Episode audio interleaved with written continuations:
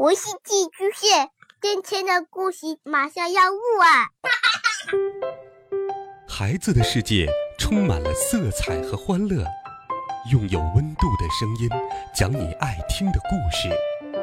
白羊叔叔和大明的晚安故事。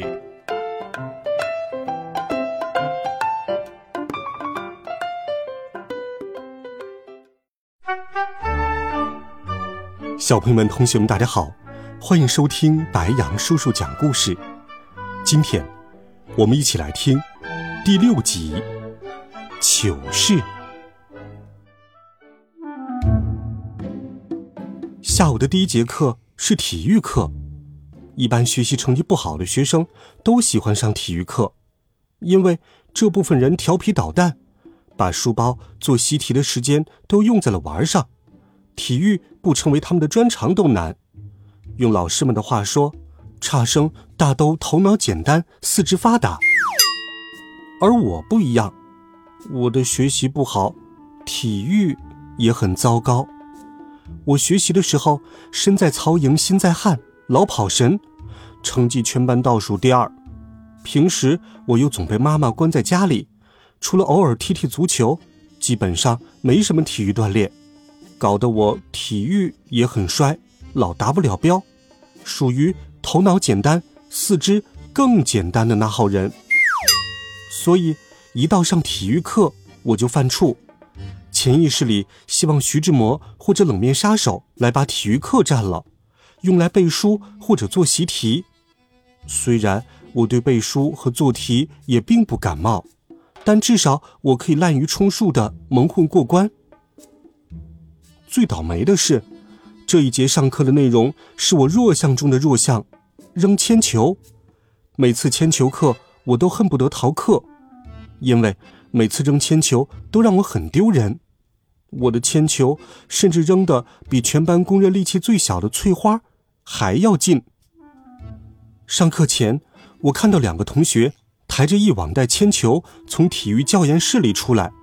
我就在心里努力克制住想逃走的冲动，在心里一遍遍地告诉自己：“我现在是超人了，超人遇到困难是不会不战而逃的。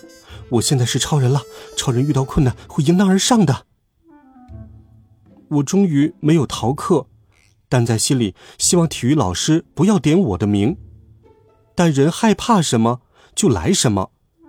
上课刚站好队。体育老师居然第一个就点了我的名字。你先来。我老大不情愿的走出队列，抓起了铅球。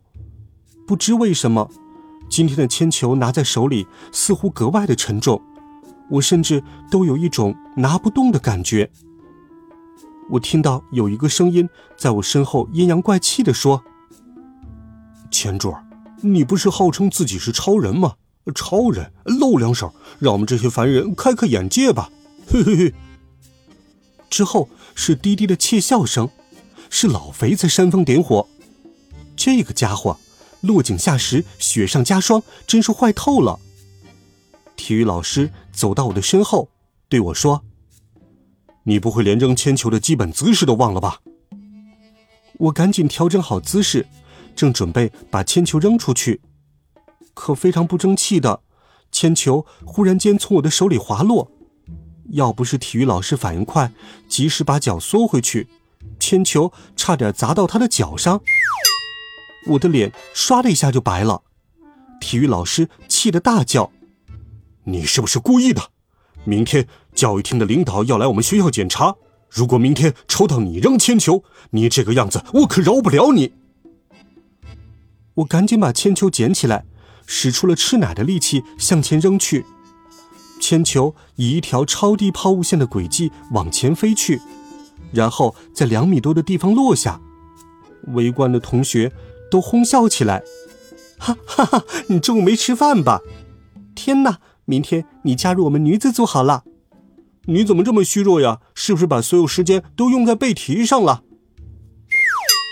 体育老师狠狠地瞪了我一眼，说：“你下去吧。”下一个。然后，体育老师又对大家说：“我告诉你们，不要成天只知道读书，身体素质是非常重要的，体育的分数也会越来越高。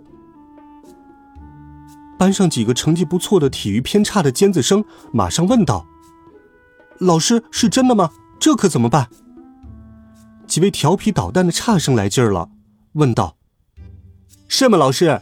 体育能和数学一个分？”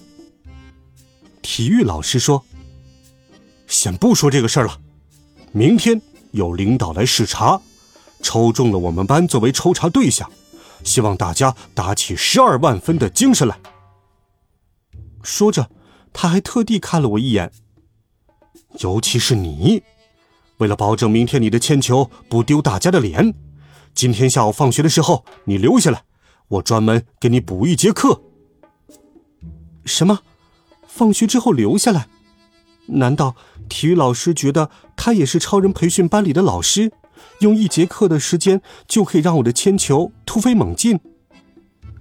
我决定放学后一定要去超人培训班，我要改变我昨天为自己制定的飞翔课程，先练好铅球，我要变成超级大力士。我脑海里面浮现出一幅画面，我拿着一个铅球，不费吹灰之力，将它从操场的这一头扔到了操场的那一头，我忍不住笑了出来，哈哈，简直太酷了！体育老师诧异的看着我，哎，你笑什么？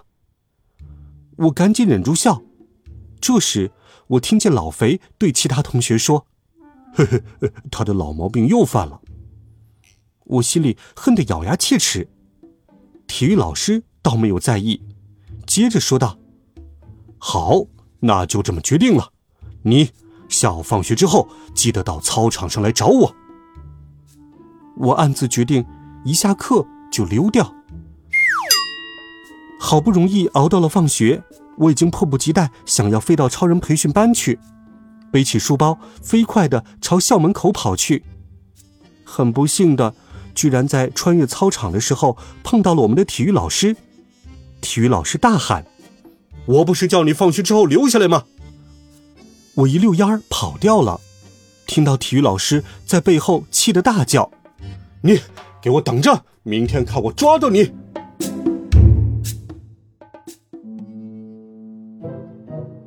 我赶到超人培训班的时候，猴子校长已经站在门口等我了。嘿嘿，超人培训班的服务真是太周到了，每次我来这里都是校长大人亲自站在门口来欢迎我。校长很关心的问道：“小家伙，你今天过得怎么样？”你的语文和数学发挥出了超人的实力了吗？今天你还上了什么课？感觉爽不爽？有没有找到当大明星的感觉呀？他一口气提了一连串的问题，我相信他提这些问题都是出于好意，但对于我却是哪壶不开提哪壶。我没精打采的对他说：“等我上完课再说好吗？”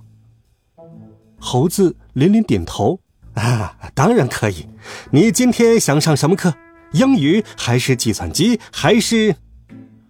我不耐烦的摆摆手，都不是。我今天要上体育课，我要成为大力士，我要成为飞毛腿，我要当体育超人。猴子笑了笑，呵呵呵呵。我的身上又起了一层鸡皮疙瘩。为什么会有人笑得如此难看？他说：“啊，俗话说，心有多宽，事业就有多大。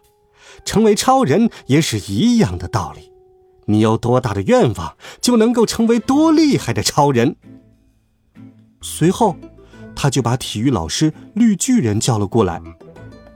爸爸在我口袋里面说：“喂，儿子，你这个体育老师看起来比一座泰山更加雄伟。”因为爸爸是拇指小人儿，所以绿巨人在他眼里就像泰山一样。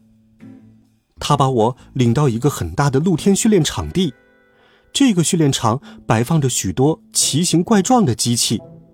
训练场的中央是一座有四层楼高的绿色铁塔，塔的顶端倒吊着一辆吉普车，铁塔的旁边有一个跟铁塔一样高。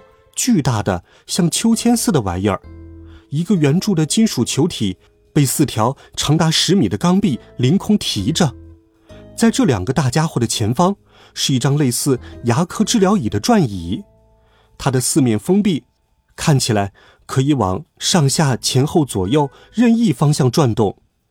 转椅的旁边是一个椭圆形的酷似飞碟的东西，用不锈钢做成的大家伙，它被固定在一条长达十几米的旋转钢臂上，似乎也能进行各种复杂的运动。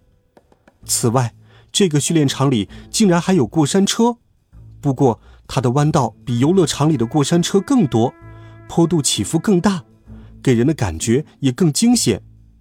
训练场里还有许多不知道什么用途的怪东西，我的眼睛都有些看不过来了。我怀疑自己到了一个宇航员训练基地，而不是什么超人培训班。好了，孩子们，这一集好听的故事，白羊叔叔就给你讲到这里。温暖讲述，为爱发声，每天白羊叔叔讲故事都会陪伴在你的身旁。我们明天见，晚安，好梦。